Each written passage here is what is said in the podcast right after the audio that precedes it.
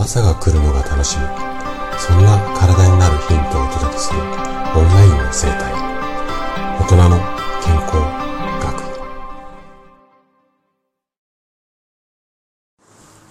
おはようございます。高田です。毎週日曜日は心の時間ということで朗読をしています。で今日ね朗読したい作品がミクロマコさんのその音こそがです。ミクロマコさんのね、ノートの URL を概要欄に貼ってありますので、ぜひね、そちらも合わせてご覧いただけると嬉しいです。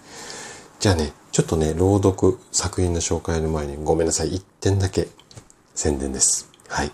毎度毎度の宣伝になって申し訳ないんですが、YouTube チャンネル登録していただけましたかね？はい。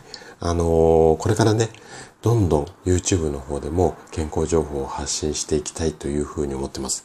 で、ラジオ以上にもね、あのー、2024年はしっかり頑張っていきたいコンテンツにしていこうかなと思ってますので、ぜひね、今のうちにチャンネル登録をしていただいて、あとはね、動画の方もしっかり見ていただけると嬉しいです。はい。じゃあね、早速、今回の作品の紹介していきたいというふうに思います。でね、今回の作品も本当にね、また素晴らしい世界観。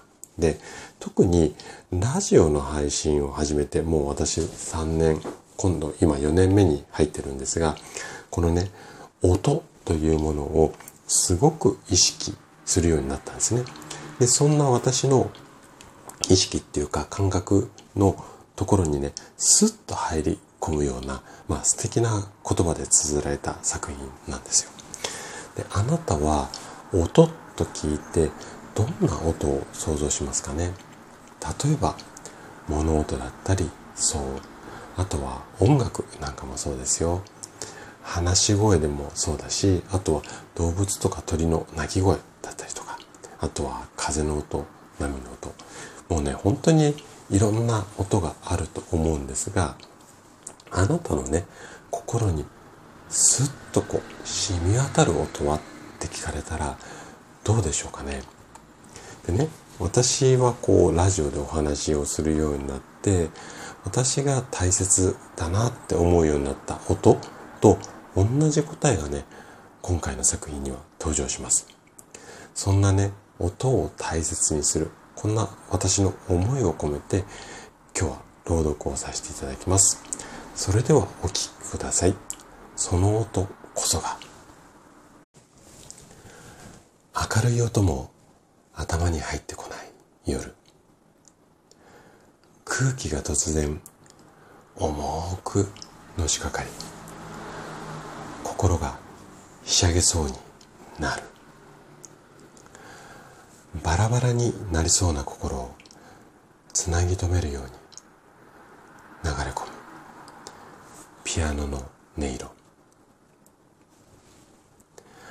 あの時のどうして？が心を占めて頭の中を嵐のように風が吹き荒れ記憶をかき乱す。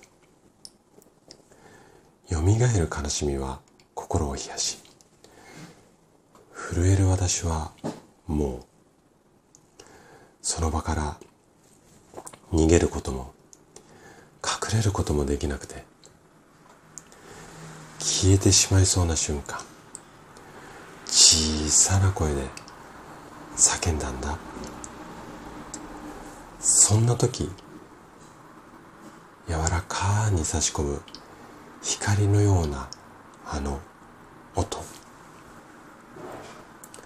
他のどの音も通り抜けられないのに悲しみの雲を吹き飛ばし涙を晴らしてくれるのは